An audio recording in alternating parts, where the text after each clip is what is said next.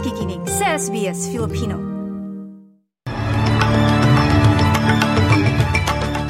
Sa mga balita ngayong Martes, ikalabing apat ng Nobyembre taong 2023. Prime Minister Anthony Albanese nagbabala sa mga politiko ukol sa sigalot sa pagitan ng Israel at Hamas. Ilang mapanganib na uri ng aso ipagbabawal sa Queensland. At dating senador ng Pilipinas na si Laila de Lima nakalaya na matapos payagang magpiyansa.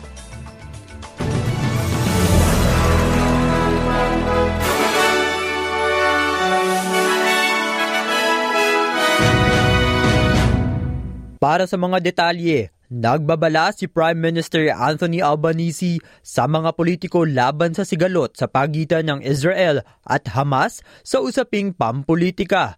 Matapos ang mga komento ni Foreign Minister Penny Wong na dapat may pagkasunduan ang parehong panig, ginamit naman ni Opposition Leader Peter Dutton ang question time upang itanong kung ito ang posisyon ng gobyerno habang sinisisi naman ng leader ng Greens na si Adam Band ang gobyerno sa hindi direktang pagtawag ng isang ceasefire. Ngunit sinabi ni Albanese na hindi ito ang tamang panahon para gumawa ng politikal na atake. Sinabi niya na ang sitwasyon sa Middle East ay komplikado. And one that we know is causing great distress for Jewish Australians, for Palestinian Australians, and for people uh, of Islamic faith as well.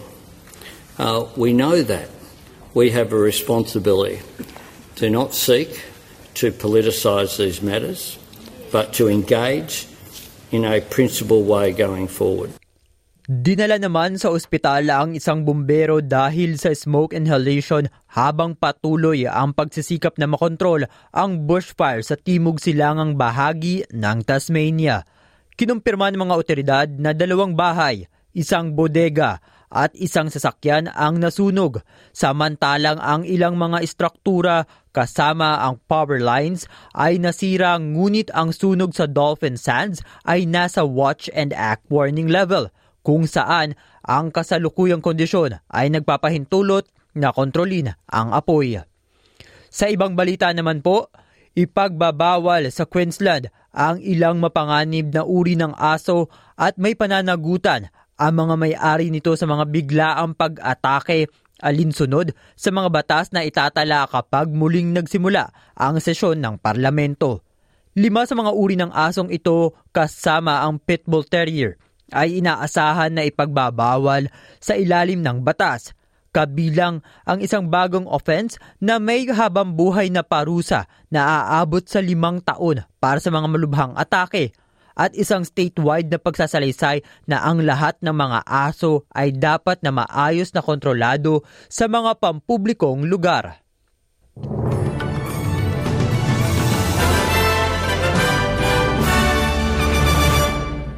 Dumako naman tayo sa balita sa Pilipinas. Nakalaya na nitong lunes si dating Senador Laila de Lima matapos ang mahigit anim na taon na pagkakakulong. Siya ay pinayagang makapagpiansa at ang iba pa niyang kapwa akusado ng halagang 300,000 pesos bawat isa.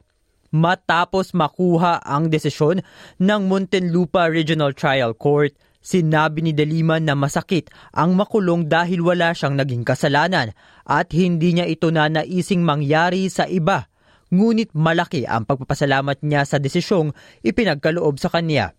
Matatanda ang inakusahang kabilang si Delima sa pagbebenta ng droga sa loob ng pinakamalaking bilangguan sa Pilipinas noong siya nagsisilbi pa bilang Justice Minister noong 2010 hanggang 2015. Ayon pa sa ulat ng ABS-CBN News, umaasa ang kampo ni De Lima na tuluyan ng madedismiss ang kaso laban sa dating mambabatas. Samantala, hinikayat ang federal na pamahalaan na bigyang pansin ang access sa early education sa buong rehiyon ng Australia. Ito ay dahil sa bagong ulat ng advocacy group na The Parenthood na nagpapakita ng kakulangan ng child care at early education services sa iba't ibang rehiyon kung saan maraming pamilya ang tila napapag-iwanan.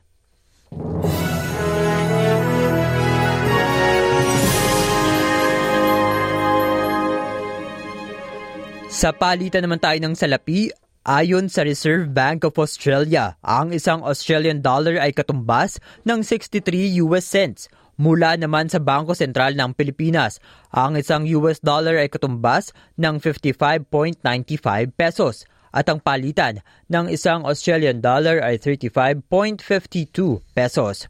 At sa lagay ng panahon ngayong Martes, magiging maulan sa mga sumusunod. Perth sa temperaturang 29 degrees, Adelaide at 23, Darwin at 33. Makararanas ng bahagya hanggang maulap na panahon ang mga sumusunod. Melbourne at 17, Hobart at 17, Canberra at 25 degrees, Wollongong sa temperaturang 25 degrees, Brisbane at 30, Cairns at 31, habang maaraw naman sa Sydney at 26, gayon din sa Newcastle at 28. Para sa iba pang balita, bisitahin ang www.sbs.com.au slash Filipino at ang SBS Filipino Facebook page. Martin Tuanyo, SBS Filipino. I-like, i-share, mag-comment, sundan ang SBS Filipino sa Facebook.